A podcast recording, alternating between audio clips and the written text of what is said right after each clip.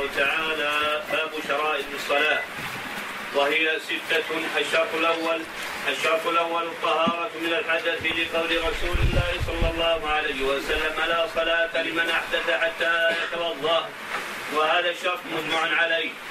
الشرط الثاني دخول الوقت، فلا بد من أداء كل صلاة من الصلوات المفروضة في وقتها، فلو أداها قبل وقتها لم تصح صلاته، ولا يجوز له تأخيرها عن وقتها إلا لعذر، والدليل قوله تعالى: إن الصلاة كانت على المؤمنين كتابا موقوتا، وهذا الشرط مجمع عليه. نعم، هذا مجمع عليه، وذلك من شروط الصلاة دخول الوقت، وهذا لا يختلف فيه الفقهاء. من صلى الظهر قبل وقتها بطل الصلاة ووجب عليه إعادتها، ومن صلى الفجر قبل وقتها بطل الصلاة ووجبت عليه إعادتها، لأن الله جل وعلا جعل للصلوات أوقاتها، والنبي صلى الله عليه وسلم بين الأوقات وأجمع على ذلك المسلمون، فلا تصح الصلاة قبل وقتها إلا فيها العشاء والعصر تقدم مع الظهر في الجمع تقدم مع الظهر في الجمع وهذا فعل النبي صلى الله عليه وسلم وفعل الصحابة من بعده. فقد جمع النبي صلى الله عليه وسلم بين الظهر والعصر، جمع في عرفات، وجمع في المزدلفة بين المغرب والعشاء، وجمع في المدينة من غير خوف ولا مرض ولا مطر. قيل لابن عباس: لماذا جمع؟ قال: أراد أن لا يحرج أمته. فكان في هذا دلالة أنه إذا كان بترك الجمع مشقة وحرج فإنك جمع، وإذا لم يكن فيه مشقة ولا حرج فإنك تؤدي كل صلاة في وقتها. نعم. عبد الله قال: ووقت الظهر من زوال الشمس، وزوال الشمس وأن تميل إلى جهة المغرب بعد انتصاف النهار، وذلك أن الشمس في نصف النهار تكون في وسط السماء، فإذا سارت الشمس قليلا جهة الغروب فقد زالت. تكون في وسط السماء فيخيل للناظر أنها وقفت، الشمس ما تقف، والشمس تجري مستقر لها، وقال لا مستقر لها، الشمس ما تقف، ولكن يخيل للناظر أنها وقفت لأنها تأخذ دورتها، والشمس كبيرة جدا فيتأخذ دورتها هكذا، فإذا أخذ دورتها في وسط السماء وتأخذ دورة يخيل للناظر أنها واقفة، فيكون الظل واقف. أن تضع الشاخص قبل الظهر مثلا بنصف ساعة الأذان، ثم يقف الظل لأن الشمس تأخذ دورتها، ثم تضع علامة. إذا تحرك الظل خمس دقائق ويتحرك بعد الوقوف، ففي هذه الحالة تكون الشمس قد زالت. يقدر الآن بكثير بخمس دقائق، هذا أكثر ما يقال عنه. نعم. عفى الله عنك. وهذا وقت مجمع عليه، ويستمر وقت الظهر إلى أن يصير ظل كل شيء مثله، وذلك بأن يوضع في الشمس شاخص كعصا مستقيمة كعصا مستقيمة أو نحوها، ثم يقاس ظلها بعد زوال الشمس. نعم، تضع العصا قبل الزوال، لأن بعض الناس يأتي الآن وينظر طوله، إذا رأى طوله يقول دخل العصر، هذا غلط محض، لا لا قيمة. بعضهم يقول أيضا أطول من ظلي، هذا من الشاخصة تضعه قبل الزوال وزالت عليه الشمس، لا من بقائك وجلوسك، هذا لا معنى له ولا قيمة له. ينبغي التنبه لذلك، لأن بعض الناس ما يفهم الحديث، يطبق عن جهل، فيظن يقف الآن ويطلع بالشمس تجي الآن ظلك أطول منك، دخل وقت العصر. لا لا ما دخل وقت العصر، بمع الشاخص الذي وضعته قبل الزوال وزالت عليه الشمس، هذا المقصود. نعم. عفى الله عنك. قال: فإذا بلغ طول هذا الظل مثل طول هذه العصا هذه العصا بعد حسم ظل الزوال فقد انتهى وقت الظهر. ومن أدلة هذا الوقت ما رواه جابر بن عبد الله رضي الله عنهما أن النبي صلى الله عليه وسلم جاءه جبريل فقال: قم فصلي، فصلى الظهر حين زالت الشمس الشمس ثم جاء العصر فقال: قم فصله، فصلى العصر حين صار ظل كل شيء مثله، أو قال صار ظله مثله، ثم جاءه مغرب فقال: قم فصله، فصلى حين غابت الشمس، ثم جاءه العشاء فقال: قم فصله، فصلى حين غاب الشفق، ثم جاءه الفجر فقال: قم فصله، فصلى حين برق الفجر أو قال حين سقع الفجر، ثم جاءه في الغد بالظهر فقال قم فصل، فصلى الظهر حين صار ظل كل شيء مثله، ثم جاء العصر فقال قم فصل، فصلى العصر حين صار ظل كل شيء مثليه. قال ووقت العصر وهي الوسطى، أي أنها أفضل الصلوات الخمس، يبدأ من آخر وقت الظهر، فإذا بلغ ظل الشيء مثله فقد انتهى وقت الظهر ودخل وقت العصر. ويستمر وقت الاختيار لصلاة العصر إلى أن تصفر الشمس، فلا يجوز لمن لا عذر له تأخير صلاة العصر بعد هذا الوقت. ومن أدلة هذا الوقت ما رواه مسلم عن أبي موسى الأشعري رضي الله عنه عن رسول الله صلى الله عليه وسلم أنه أتاه سائل يسأله عن مواقيت الصلاة فلم يرد عليه شيئا، قال فأقام الفجر حين فقام الفجر حين انشق الفجر والناس لا يكاد يعرف بعضهم بعضا، ثم أمره فأقام بالظهر حين زالت الشمس، والقائل يقول قد انتصف النهار وهو كان أعلم منهم، ثم أمره فأقام بالعصر والشمس مرتفعة، ثم أمره فأقام بالمغرب حين وقعت الشمس، ثم أمره فأقام العشاء حين غاب الشفق، ثم أخر الفجر من الغد حتى حتى انصرف منها، والقائل يقول قد طلعت الشمس أو كادت، ثم أخر الظهر حتى كان قريبا من وقت العصر بالأمس، ثم أخر العصر حتى انصرف منها، والقائل يقول قد احمرت الشمس، ثم أخر المغرب حتى كان عند سقوط الشفق، ثم أخر العشاء حتى كان ثلث حتى كان ثلث الليل الأول. ثلث الليل الأول لا يناقض رواية الرواية الأخرى نصف الليل، لأن من قال الثلث حسب من العشاء الآخرة، ومن قال النصف حسب من المغرب. نعم.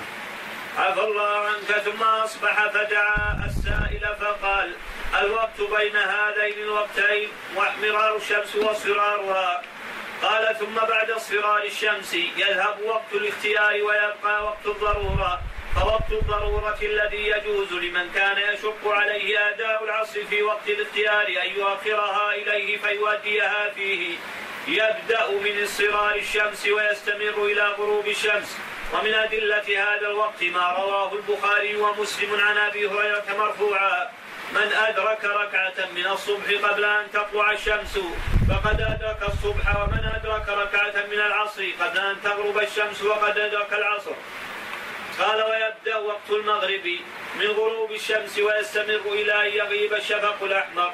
ودليل هذا الوقت حديث أبي موسى الأشعري الذي سبق ذكره قريبا. قال ويبدأ وقت العشاء من ذلك أي من غروب الشفق الأحمر ويستمر إلى نصف الليل، فإذا انتصف الليل فقد انتهى وقت الاختيار، فلا يجوز لمن لا عذر له تأخير صلاة العشاء بعد هذا الوقت. ومن أدلة هذا الوقت ما رواه مسلم عن عبد الله بن عمرو رضي الله عنهما مرفوعا وقت الظهر ما لم يحضر العصر، ووقت العصر ما لم تصفر الشمس، ووقت المغرب ما لم يسقط الشفق، ووقت العشاء إلى نصف الليل، ووقت الفجر ما لم تطلع الشمس. ثم من, ثم من انتصاف الليل يبدأ وقت الضرورة لصلاة العشاء ويبقى وقت الضرورة مستمرا إلى طلوع الفجر الثاني. ودليل هذا الوقت ما رواه مسلم عن أبي قتادة مرفوعا إنما التفريط على من لم يصلي الصلاة حين يجيء حين حتى يجيء وقت الصلاة الأخرى. قال ويبدأ وقت الفجر من ذلك حتى يجي وقت الصلاة الأخرى إلا الفجر، استثنى من ذلك الفجر بالإجماع. وقد أجمع العلماء على أن وقت الفجر يخرج بطلوع الشمس لقوله صلى الله عليه وسلم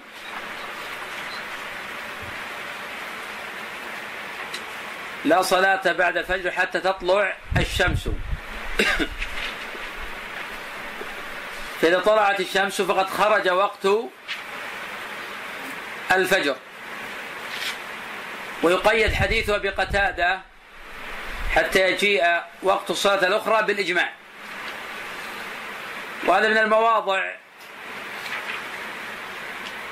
التي قيد الإجماع فيها النص، فيحفظ هذا الموضع كناحية أصولية. نعم. قال ويبدأ وقت الحج من ذلك أي من طلوع الحج الثاني ويستمر إلى طلوع الشمس، وهذا الوقت مجمع عليه. ومن أدلة هذا الوقت حديث أبي موسى وحديث عبد الله بن عمرو السابقان. قال ومن كبر للصلاة قبل خروج وقتها فقد أدركها، أي أن المصلي إذا دخل في إحدى الصلوات الخمس بتكبيرة الإحرام وهو في وقت في وقت هذه الصلاة فيعتبر قد أدرك هذه الصلاة، ولو خرج وقت وقت هذه الصلاة بعد تكبيرته الإحرام مباشرة. هذا القول الأول في المسألة. والقول الثاني في المسألة أنه لا يكون مدركا حتى يأتي بالركعة، وهذا أصح من الذي قبله، لقوله صلى الله عليه وسلم من أدرك ركعة، فدل ذلك أن الوقت والصلاة تدركان بركعة، ولا يدركان بمجرد تكبيرة الإحرام. وهذا هو القول الثاني عن الحنابلة، هو أصح مما ذكره المؤلف، لأن هذه رواية عن أحمد. نعم. عفى الله عنه. وقد استدل أصحاب هذا القول بما ثبت عن عائشة مرفوعا من أدرك من العصر سجدة قبل أن تغرب الشمس أو من الصبح قبل أن تطلع فقد أدركها، رواه مسلم. قالوا معنى الحديث من أدرك من الصلاة قدر سجدة فقد أدركها. وذهب بعض أهل العلم إلى أن الصلاة لا تدرك إلا بإدراك ركعة كاملة، لما روى البخاري ومسلم عن أبي هريرة مرفوعا من أدرك ركعة من الصلاة فقد أدرك الصلاة، وهذا هو الأقرب. وهذا وإذا كان المسلم في منطقة في منطقة الوقت كل وهذا وإذا كان المسلم في منطقة الوقت كله نهار أو كله ليل لمدة طويلة كستة أشهر كما في بعض المناطق القطبية، فإنهم يحسبون الأيام ويصلون ويصومون بحسب وقت أقرب البلدان التي وقتها منتظم إليهم، ومثلهم المناطق التي لا يغيب عندهم الشفق الأحمر، فإنهم يوقتون دخول صلاة العشاء بغيابه في أقرب البلدان إليهم. نعم، وهذا صح الأقوال. المسألة خلافية هذه. في قول ثاني في المسألة أنهم يقيسون على الوقت الذي يعتدل عندهم فيه القطب، بمعنى ستة أشهر ما يكون فيه اعتدال، ستة أشهر فيه اعتدال، نقيس على ما فيه اعتدال على ما ليس فيه اعتدال ونلو به، وهذا قول قوي أيضا. وإذا لم يكن عندهم بلاد مجاورة معتدلة، ولم يكن عندهم أيضا حساب منضبط، فقال الطائفة من العلماء يعملون بعمل أهل مكة، يعملون بعمل أهل مكة، وهكذا أيضا في الرؤية. وقال الرابع أنهم يعملون على الجهة، وأنه لكل جهة أحكامها، فالشمال لهم حكم، جنوب لهم حكم، الشرق لهم حكم، الغرب لهم حكم، فعلى هذا ينظرون البلاد المسامتة على جهتهم وعلى قطبهم، فمتى ما وجدوا شيء من ذلك يعملون به، وهذا أيضا قول قوي. والذي يميل إليه شيخ الإسلام رحمه الله تعالى في الرؤية. نعم. عفى الله عنك. وقريب ممن سبق ذكرهم إذا سافر المسلم على الطائرة متجها إلى الغرب وكانت المسافة طويلة، فإن كان سيمر عليه أربع وعشرون ساعة لم يدخل وقته لم يدخل وقت إحدى الصلوات الخمس، فيجب عليه أن يصلي الصلوات الخمسة التي صلى في اليوم والليلة.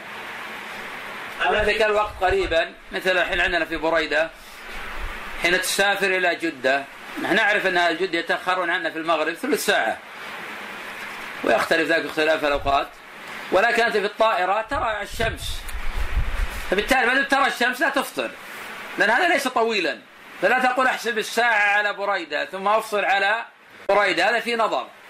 يعني هذا ليس مدة طويلة، فبالتالي تلتزم التأخر حتى تغيب الشمس. إن غابت وأنت في الجو فالحمد لله تفطر، ما غابت حتى وصلت إلى جدة فلا تفطر إلا بعد الغيبوبة، ولا تحسب على حساب بريدة.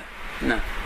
عفى الله عنه. فيجب عليه أن يصلي الصلوات الخمس التي التي تصلى في اليوم والليلة، ويراعي في أداء هذه الصلوات مواقيت الصلاة في البلد الذي هو متجه إليه، لينتظم توقيت الصلوات لديه إذا وصل إلى ذلك المكان. أما إن كان الوقت الذي سيمر عليه ست عشرة, ست عشرة ساعة أو أقل، فإنه لا يجب عليه أداء أي صلاة لا يجب عليه أداء أي صلاة في هذا الوقت، لأن هذه المدة توجد بين فرضين من فروض الصلاة في بعض البلاد، ولأنه قد نقص من اليوم ثلثه، والثلث كثير كما ورد في الحديث، ومن صلى المغرب ثم هذا قول. في قول ثاني تقدر تقدر القدر، تعمل بالقدر، ولكن العمل بالقدر يشكل عليه، لأنك لو صلت بدل آخر قد تصلي ست صلوات وهذا بعيد. الله النبي صلى الله عليه وسلم يقول خمس صلوات فرضه لنا الله على عباده، فرض ست صلوات. فإذا أمكن قدر القدر كما في الدجال في آخر الزمان حين يخرج يوم كسنة، قال صلى كيف نصلي؟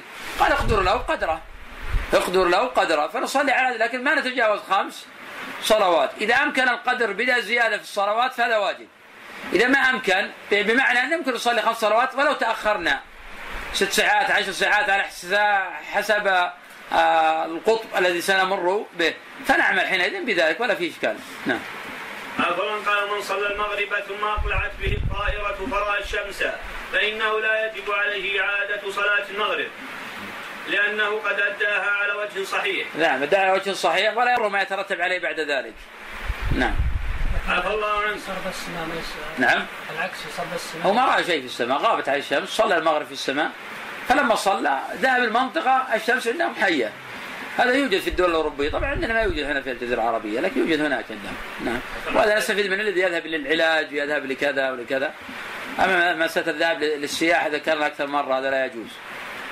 نعم. طبعا إذا غربت الشمس عليه في تلك البلاد يجب عليه صلاة المغرب. وحضر وقتها. حضر وقتها. وهو الآن بيصلي كم يصلي من صلاة؟ وقد صلى المغرب. صلى المغرب خلاص ما يجب عليه. لا وقد صلى ما ما يجب عليه، لا لا يصلي ست صلوات. نعم. أفضل قال والصلاة في أول الوقت أفضل، والدليل قوله تعالى فاستبقوا الخيرات، والمعنى سارعوا إلى فعل جميع الخيرات، والصلاة من الخيرات، فتستحب المبادرة إليها في أول وقتها لعموم هذه الآية ولحديث جابر بن عبد الله الآتي قال إلا في العشاء الآخرة، فإن الأفضل تأخيرها إلى آخر وقتها الاختياري وهو نصف الليل، والدليل على استحباب تأخيرها ما رواه البخاري ومسلم عن أبي هريرة رضي الله عنه أن النبي صلى الله عليه وسلم كان يستحب أن يؤخر العشاء إلى ثلث الليل أو شطر الليل، وذهب بعض أهل العلم إلى التفصيل في ذلك، قالوا إن كان تأخير وقت العشاء لا مشقة فيه على المأمومين كان هو الأفضل كما في الحديث السابق، وإن كان الأرفق بهم التبكير بالصلاة بكر بها لما روى جابر ابن عبد الله رضي الله عنهما قال كان رسول الله صلى الله عليه وسلم يصلي الظهر بالهاجرة، والعصر والشمس نقية، والمغرب إذا وجبت، والعشاء أحيانا يؤخرها وأحيانا يعجل، كان إذا رآهم قد اجتمعوا عجل، وإذا رآهم قد أبطأوا وأخر، والفجر كان يصليها بغلس، رواه البخاري ومسلم، وهذا التفصيل أرجح. قال رحمه الله تعالى وفي شدة الحر في الظهر فإن الأفضل أيضا تأخير الظهر حينئذ إلى أن يبرد الوقت بتناقص الحر وحصول كيء للحيطان يمشي الناس فيه، وذلك في وسط وقت الظهر أواخره، والدليل حديث أبي هريرة رضي الله عنه مرفوعا إذا اشتد الحر فابردوا بالصلاة فإن شدة الحر من فيح جهنم، رواه البخاري ومسلم. وفي آخر الكلام على أوقات الصلوات يحسن, يحسن التنبيه إلى أن معرفتها تكون بالرؤية لطلوع الفجر وطلوع الشمس وغروبها ورؤية الظل والشفق ونحو ذلك، ويصح أن تكون عن طريق الحساب والآلات الدقيقة إذا عرفت إصابتها كالمنقلات وال... وال... والاستربلات الإفطار لاب المعروفة قديما، وكالساعات والتقاويم المعروفة في هذا العصر. قال رحمه الله: الشرط الثالث ستر العورة بما لا يصف البشرة البشرة اصفرار الشمس بالتقدير في الوقت الحالي يختلف من وقت الغد على حسب، لا مثل مثل الآن حدود الساعة الخامسة تقريبا، قبل ساعة تقريبا أو أقل. شو ساعة؟ الساعة خامسة قبل أذان المغرب يصير. لا لا المغرب أذن ست وعشر ساعة وعشر منها. يختلف تغير الوقت على حسب الصيف والشتاء. والله عندي هذه يحدد من صفر العصر غالبا. هو غالبا نعم من صفر العصر. نعم غالبا نعم. من صفر العصر. نعم. ويختلف من بلد إلى بلد. نعم. عفو الله. قال: الشرط الثالث ستر العورة بما لا يصف بما لا يصف البشرة، فيجب على المصلي أن يستر عورته بلباس ونحوه مما لا مما لا يرى من ورائه لون جسده، لقوله تعالى: يا بني آدم خذوا زينتكم عند كل مسجد، وهذا مجمع عليه. قال: وعورته على هذا الإنسان إذا كان يصلي بسروال قصير ويصف الثوب لون الفخذ، فإن الصلاة باطلة عند من يقول بأن العورة من السرة إلى الركبة، وهذا قول الجمهور. وأما من يقول بأن الفخذ ليس بعورة فلا تبطل صلاته، والأحسن للمسلم لبس السراويل الطويلة، وهذا أزكى وأبر وأستر له. وإذا لم يكن يلبس السراويل الطويلة فإنه يلبس ثوبا لا يصف لون البشرة، لأنه مقصود ستر العورة بأي شيء، يعني تلبس ثوبا لا يصف لون البشرة، هذا هو المطلوب. نعم. أظن قال: وعورة الرجل ما بين السرة والركبة، والدليل على وجوب ستر ما بين السرة والركبة من الرجل في الصلاة عموم الآية السابقة، وقوله صلى الله عليه وسلم لجابر بن عبد الله لما صلى عليه: ثوب قد اشتمل به، إن كان واسعا فالتحف به، وإن كان ضيقا فاتزن به. رواه البخاري ومسلم. قال: وعورة الأمة ما بين السرة والركبة، والأمة هي المرأة المملوكة، فيجب عليها في الصلاة أن تستر ما بين السرة والركبة، لما ثبت عن النبي صلى الله عليه وسلم أنه قال: مروا أبناكم بالصلاة سبع واضربوهم عليها لعشر سنين، وإذا زوج أحدكم خادمه آه خادمه عبده أو أو أجيره فلا ينظر إلى ما دون السرة وفوق الركبة.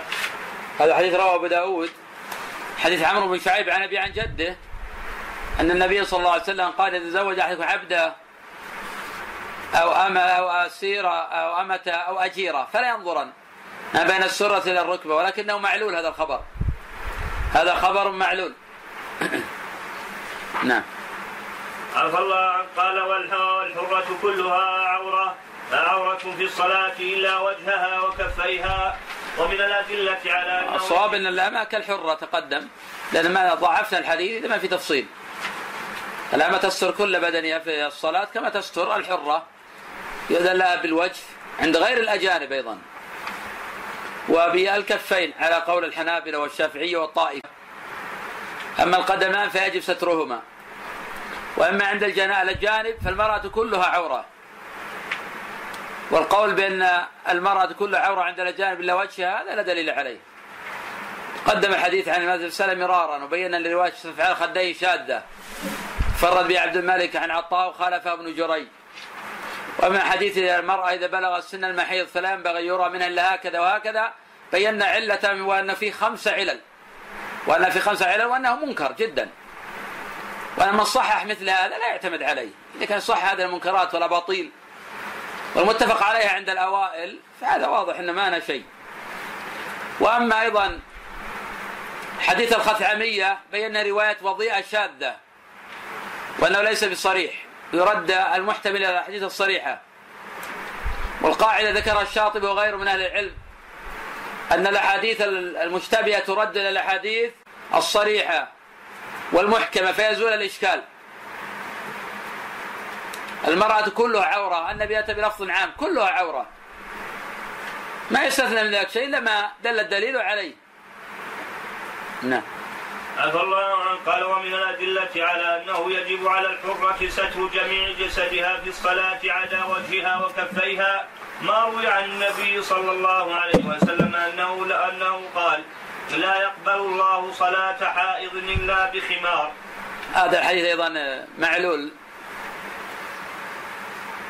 معلول بالإرسال، ولكن له طريق قوي عند الطبراني من حديث أبي قتادة. نعم. عفى الله عنك. فقال وقد ذهب بعض أهل العلم إلى عدم وجوب ستر المرأة قدميها في الصلاة أيضا لعدم الدليل الصريح على وجوب سترها، وهذا هو الأقرب. في دليل صريح، حديث أم سلمة أن النبي صلى الله عليه وسلم قال إذا كان السابغ أن يغطي ظهور قدميها، دل هذا على وجوب ستر القدمين. وذهب الطائفة أيضا من العلماء إلى وجوب ستر اليدين أيضا، منهم أحمد في رواية، واستدلوا على هذا بحديث المرأة عورة، وإذا لم يثبت استثناء إلا للوجه عند غير الأجانب أيضا. نعم. حديث أم سلمة هل هو دليل على ستر القدمين في الصلاة؟ نعم، هو أصل في الصلاة، هي سألت أصلا هو في الصلاة، مسلسل في الصلاة. كفين يا شيخ، الصواب أنه سترون يا شيخ. نعم. كفين. أحوط للمرأة تستر كفين، أحوط لآخر الخلاف. أما القدمان فيها الدليل، يقول ما في دليل في دليل. قدمين. نعم.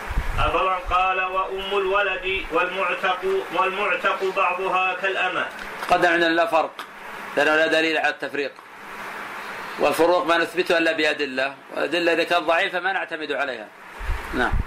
رضي الله عنه بعد الدرس بأن عورتهما من السرة إلى الركبة لأنهما لا تزالان في حكم المملوك حيث لم تحصل لهما الحرية الكاملة. والمملوكة من السرة إلى الركبة تصلي، تدل على هذا. نعم.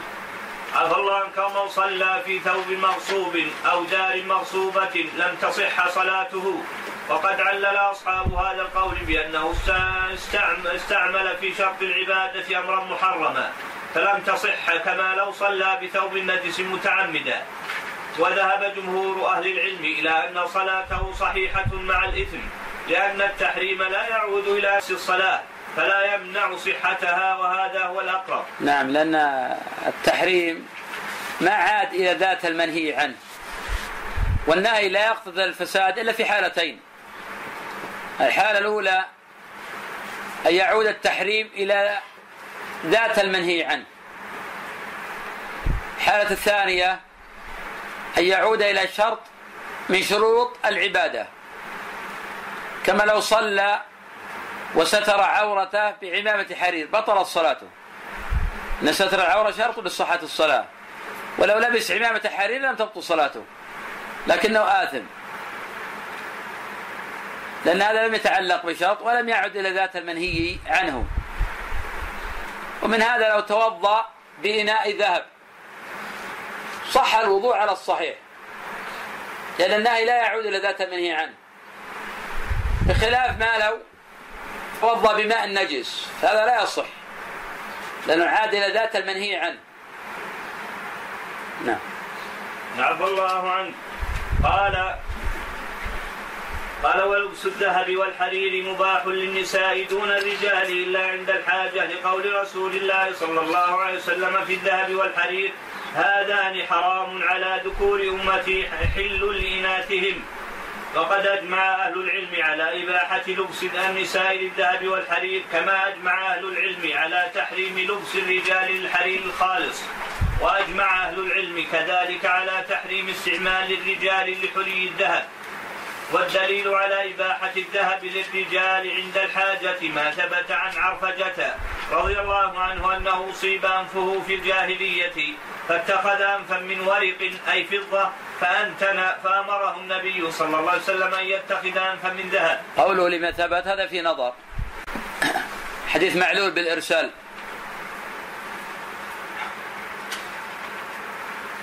نعم عفى الله عنه.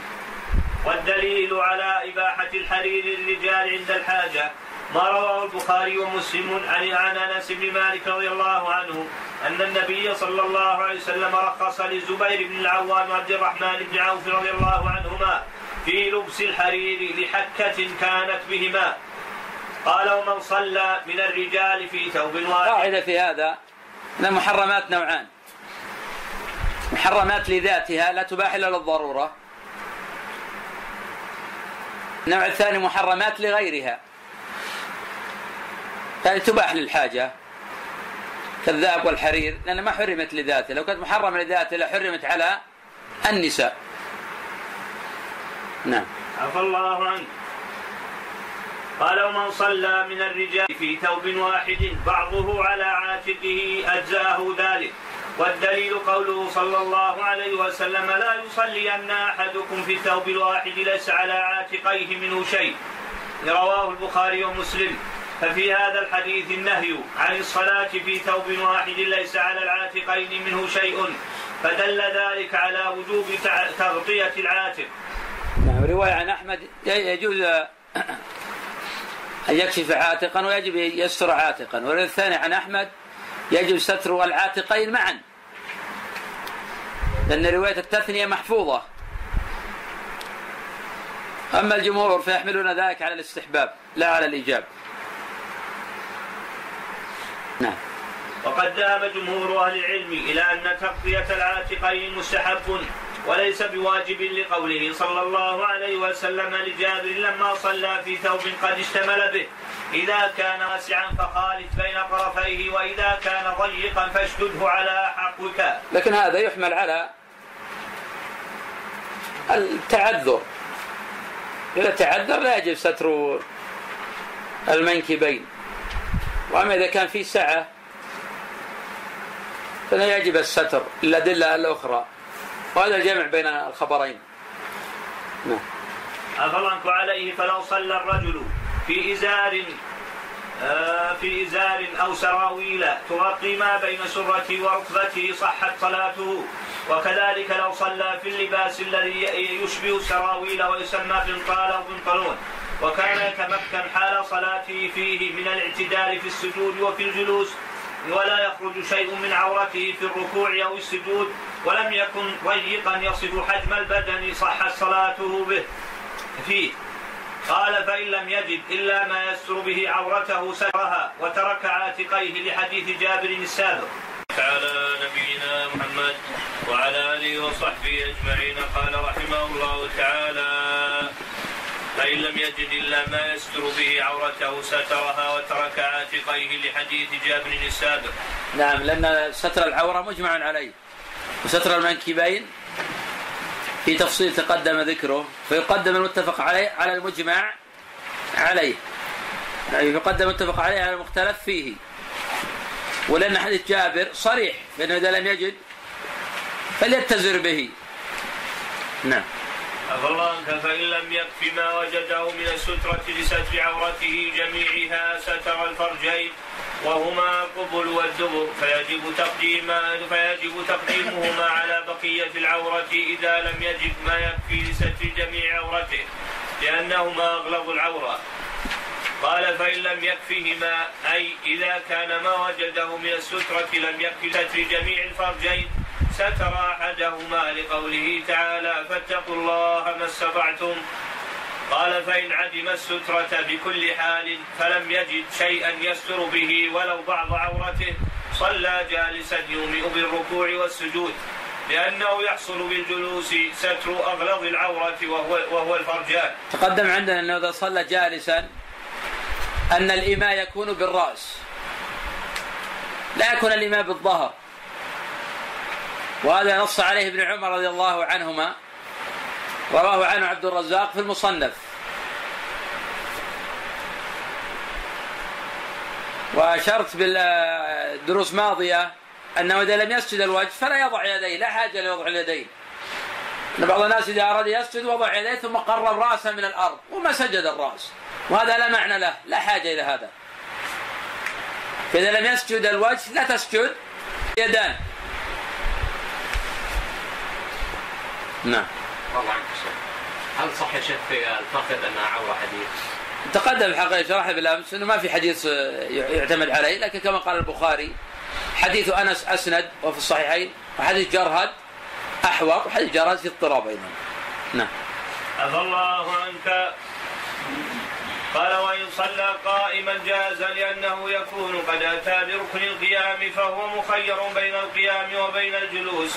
وذهب بعض أهل العلم إلى أنه إن كان يراه أحد من الناس صلى قاعدا لئلا ترى عورته فيتأذى بذلك، وإن لم يكن يراه أحد وجب عليه أن يصلي قائما لقوله تعالى وقوموا لله قانتين، وهذا هو الأقرب. نعم هذا صواب. وأيضا لو اجتمعوا راه فإن الإمام لا يتقدمهم، الإمام لا يتقدم، يصلي وسطهم حتى لا يرى أحد عورته، إلا إذا كان المكان مظلما شديد الظلمة لا ترى عورته الإمام.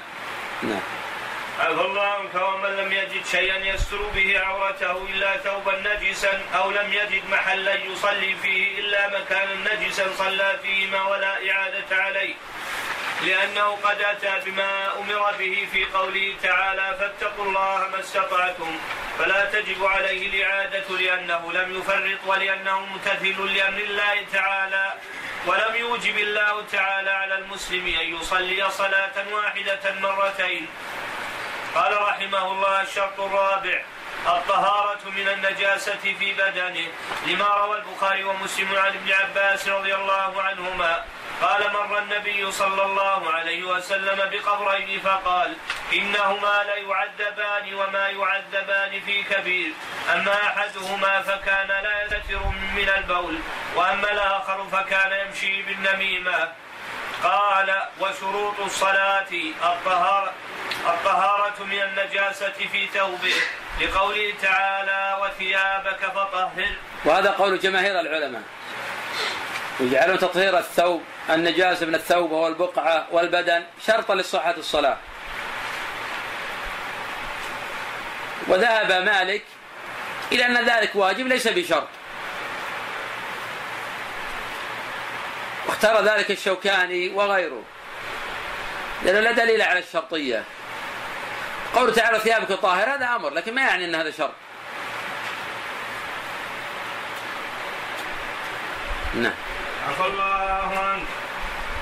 قال ومن شروط الصلاة الطهارة من النجاسة في موضع صلاته لقوله تعالى وطهر بيتي للطائفين والقائمين والركع السجود، فيجب أن تكون البقعة التي يصلي عليها طاهرة، وإن كان يصلي على سجاد أو فراش أو غيرهما وجب أن يكون طاهرا ولا يضره نجاسة البقعة التي تحته، ولهذا لا تصح الصلاة في الحدائق على البقعة التي تسقى بمياه المجاري التي فيها رائحة النجاسة أو لونها أو طعمها، فإن اضطر إلى ذلك وجب عليه أن يصلي على فراش أو غيره يحول بينه وبين البقعة التي تسقى بمياه المجاري النجسة.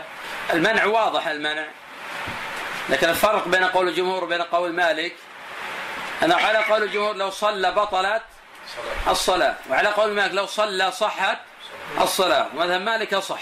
نعم. مذهب مالك في ثوب البقعة. نعم في كل شيء. الله عنه. قال فيجب على المصلي أن يتطهر من النجاسة في هذه الأمور الثلاثة، ولا يستثنى من ذلك إلا النجاسة المعفو عنها إلا النجاسة المعفو عنها كيسير الدم ونحوه.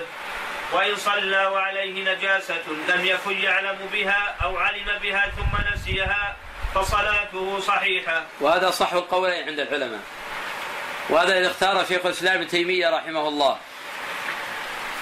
والناس يحتاجون إلى هذه المسألة بكثرة، خاصة إذا علم بثوب نجاسة وأراد غسله ثم نسي ثم صلى ولم يعلم إلا بعد الفراغ من الصلاة. هذا في أصح روايتين عن أحمد واختيار بن تيمية أنه لا شيء عليه والصلاة صحيحة. نعم. عفى الله عنك. قال عفى الله عنك. قال ومن الأدلة على ذلك ما ثبت من أنه صلى الله عليه وسلم خلع عليه في الصلاة لما أخبره جبريل عليه السلام أن بهما خبثا ولم يعد الصلاة صلى الله عليه وسلم، فإذا لم يبطل أول الصلاة فإنه لا تبطل بقيتها. الحديث صحيح هذا، ولم يحتج به من يقول أيضا أن هذا ليس بشرط، لأنه لو كان شرطا لبطل أولها. فأجاب عنه الآخرون بأنه لم يعلم، وإذا لم يعلم لم يضره. نعم. عفى الله عنه. قال وإن علم بها أي علم بالنجاسة التي عليه وهو في الصلاة أزالها وبنى على صلاته، والدليل حديث أبي, حديث أبي سعيد السابق وإذا حمل المصلي وإذا حمل المصلي النجاسة كأن كأن يحمل معه زجاجة زجاجة فيها بول أو براز لتحليل أو نحو ذلك، فإن صلاته لا تصح لأنه حامل للنجاسة. أما لو حمل في جيبه علبة سجائر فإن حملها لا يفسد صلاته، لأن السجائر ليست نجسة وإنما يحرم شربها. قال والأرض كلها مسجد تصح الصلاة فيها، والدليل قوله صلى الله عليه وسلم جعلت لي الأرض مسجدا وطهورا، فأيما رجل من, من, من أمتي أدركته الصلاة فليصلي، رواه البخاري ومسلم. فجميع الأرض تصح الصلاة فيها إلا المقبرة، فلا تصح الصلاة عند القبور ولا أمام القبر ولا خلفه، ولا تصح في المسجد الذي بني على قبر. وقد وردت أدلة متواترة في النهي عن اتخاذ القبور محلا للصلاة، ومن ذلك ما رواه جندب بن عبد الله رضي الله عنه قال سمعت رسول الله صلى الله عليه وسلم قبل أن يموت بخمسه وهو يقول ألا وإن من كان قبلكم كانوا يتخذون قبور أنبيائهم وصالحيهم مساجد، إني أنهاكم عن ذلك، رواه مسلم. قال ومن المواضع التي لا تصح الصلاة فيها الحمام وهو المغتسل. ومن الأدلة ومن الأدلة على عدم صحة الصلاة فيه ما روي عن أبي سعيد الخدري رضي الله عنه عن النبي صلى الله عليه وسلم أنه قال الأرض كلها مسجد إلا المقبرة والحمام. لكن هذا الحديث معلول بالإرسال، صوابه أنه عن عطاء عن النبي صلى الله عليه وسلم دون ذكر أبي سعيد. المقصود بالحمام أماكن مغتسلات يختلط فيها الرجال والنساء، وأول ما وجدت ذاك العصر كانت وجدت بالشام،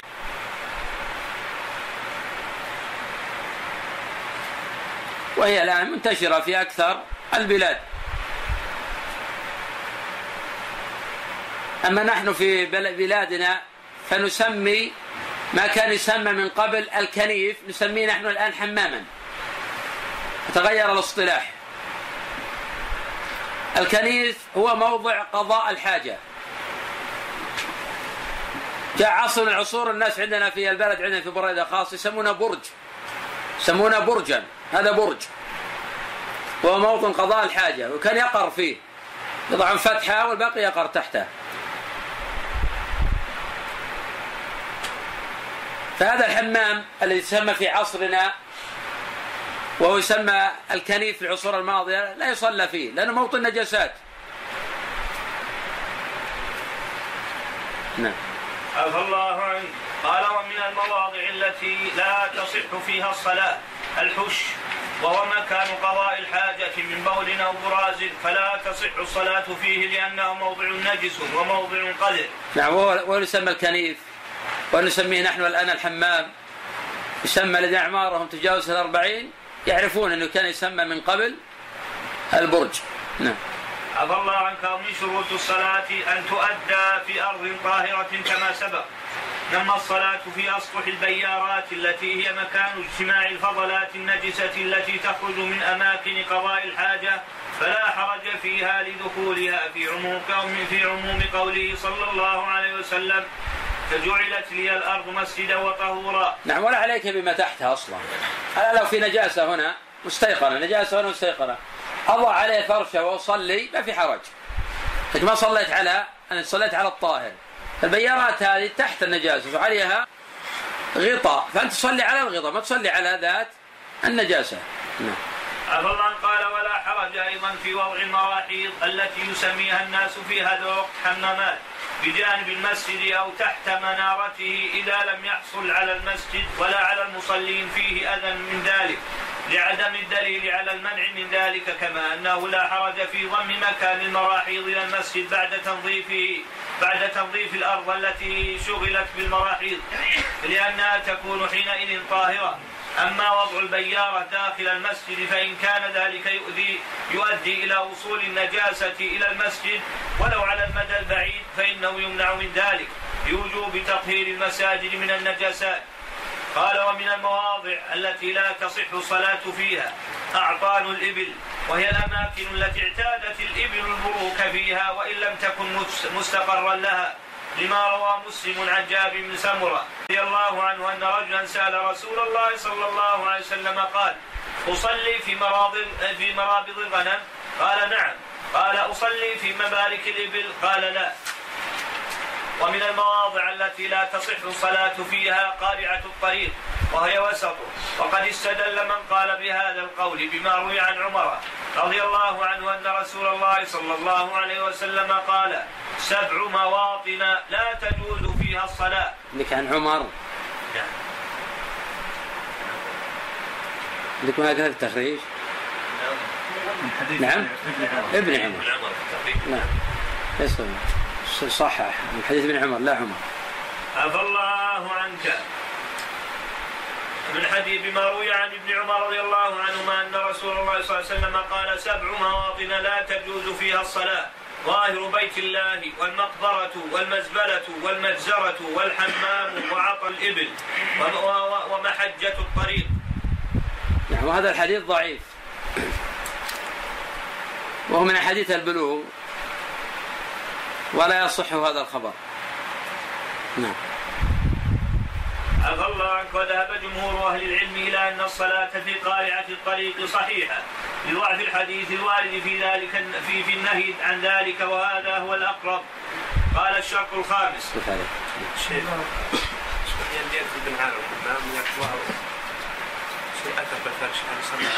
إيه ما يأثر، تأكد ما في نجاسة ما في حرج، ما يأثر أبدا. قال رحمه الله تعالى وشيخنا والحاضرين الشرط الخامس استقبال القبلة، والدليل قوله تعالى ومن حيث خرجت فول وجهك شطر المسجد الحرام وحيثما كنتم فولوا وجوهكم شطره أي نحوه وجهته، وهذا الحكم مجمع عليه. ومن كان على سيارة أو قطار أو باخرة أو طائرة وكان سيخرج وقت الصلاة المفروضة قبل توقفها ولا يمكنه إيقاف السيارة ونحوها فيلزمه أداء هذه الصلاة على أداء هذه الصلاة حال سيرها، ويلزمه استقبال القبلة، فإن اتجهت السيارة والطائرة إلى جهة أخرى وهو يصلي لزمه الاستدارة إلى القبلة، ويلزمه أيضا أن يأتي بجميع شروط الصلاة الأخرى وأركانها وواجباتها، فإن شق عليه استقبال القبلة أو غير فإن شق عليه استقبال القبلة أو غيره من الشروط أو الأركان أو الواجبات لو تعذر سقط عنه ولا يجوز له تأخيرها عن وقت ما عن وقتها ما دام يستطيع أداءها فيه. وهذه القاعدة واجبات تسقط مع الأعذار وليس واجب بلا اقتدار، والأصل في هذا قوله جل وعلا فاتقوا الله ما استطعتم، وقوله جل وعلا لا يكلف الله نفسا إلا وسعها، ولقوله صلى الله عليه وسلم إذا أمرتكم بأمر فأتوا منه ما استطعتم أي ما قدرتم عليه. الواجب على المسلم يبذل جهده ويستغفر جهده في فعل المطلوب منه ومتى ما عجز عن ذلك يفعل بعض المقدور منه، ما يقدر بالكلية ما دام يقدر على البعض. إذا عجز عن الصلاة قائما يصلي قاعدة، وإذا عجز عن الصلاة قاعدة يصلي مضطجعة. ومن صلى على في الطائرة أو في السيارة صلاة فريضة حين تعذر عليه يصلي واقفة، فإن في هذه الحالة يصلي على قدر طاقته.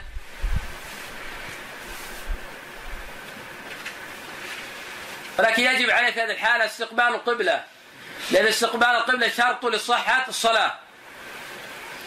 وإذا عجز عن الاستقبال أيضا ما يستطيع، ففي هذه الحالة يسقط عنه أيضا حتى الاستقبال. نعم.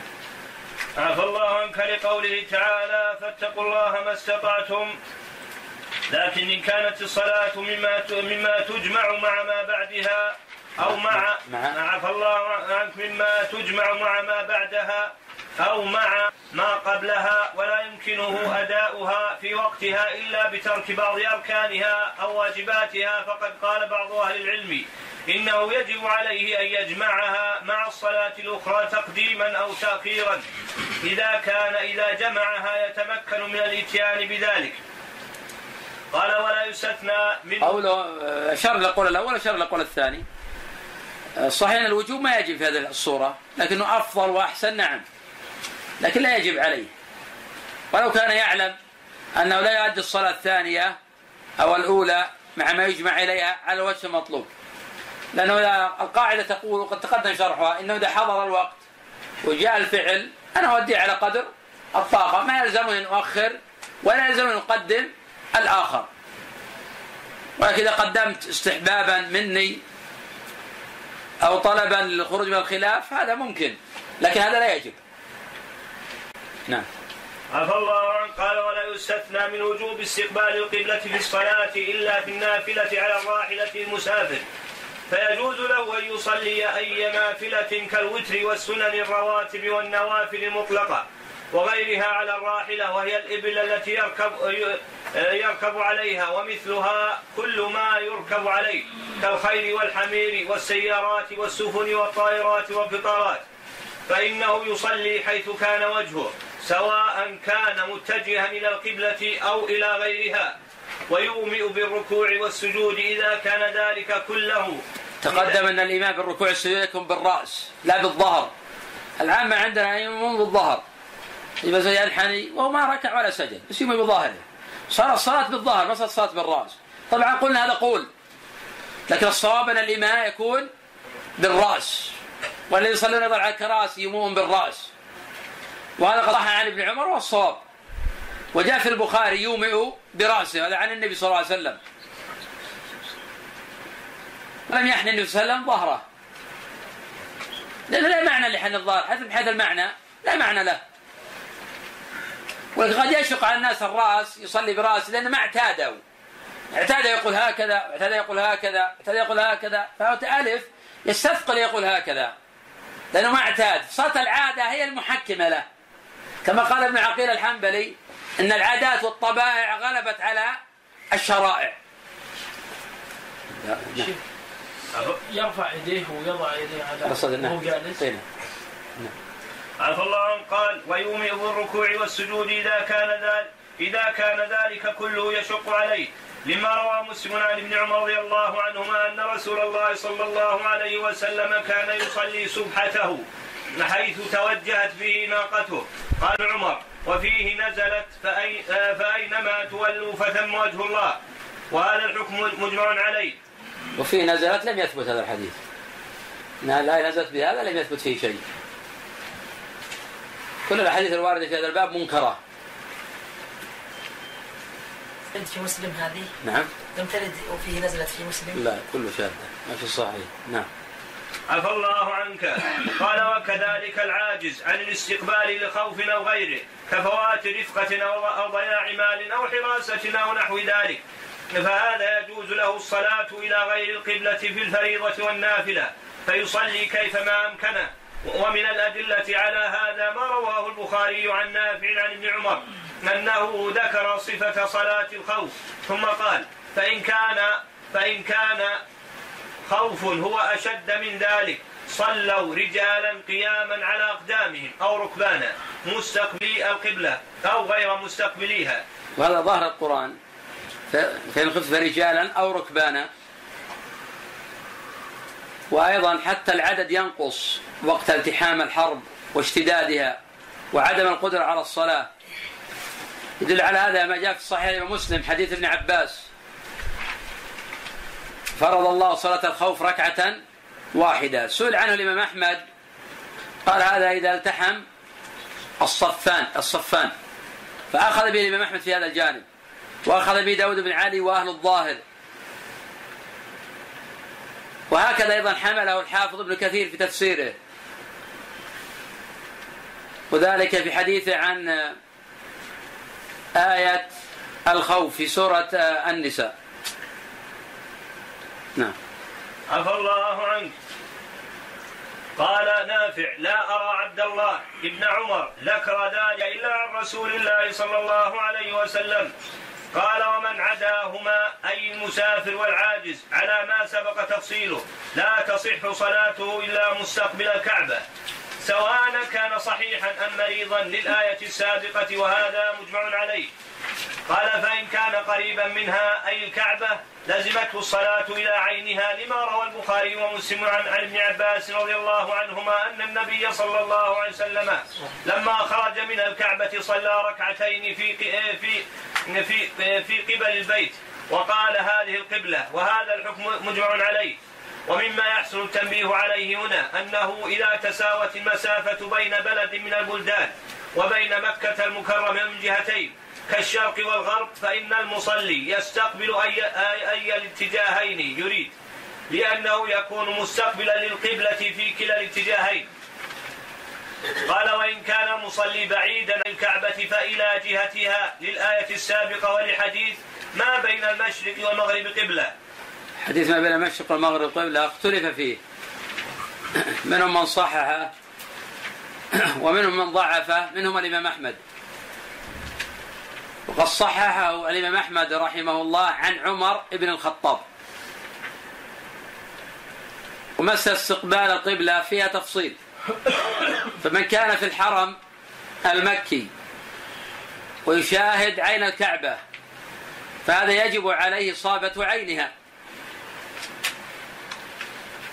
ومن كان لا يشاهد عين الكعبة فإنه يستقبل جهتها. عفى الله عنك.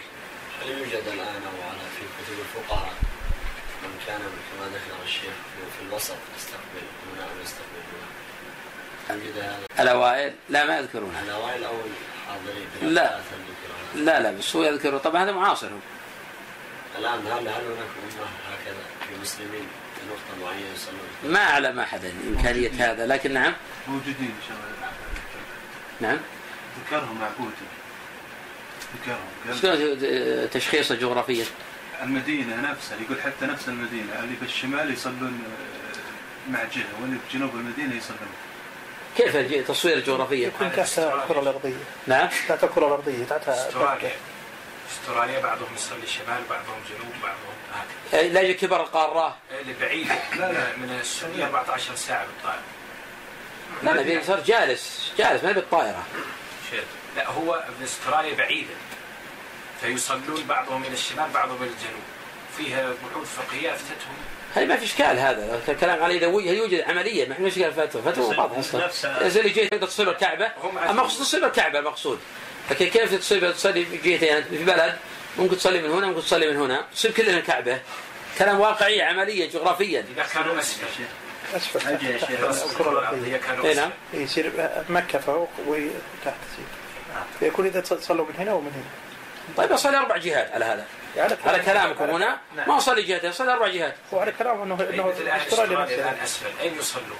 نعم أين يصلون الآن؟ في أي اتجاه؟ وهم يعتبرون الآن في أسفل الكرة الأرضية، في أي اتجاه يصلون؟ صلوا كل اتجاه، أي اتجاه يصب عن الكعبة، ما نربط بجهتين. أيوة. أنا شاهد ضرب بجهتين الآن على أصل أربع جهات، لكن عمليا في جهتان فقط، جهتين نصلي جهتين. هل يدخل فيه وجود؟ عبودي ذكر قبل اسبوع سمعت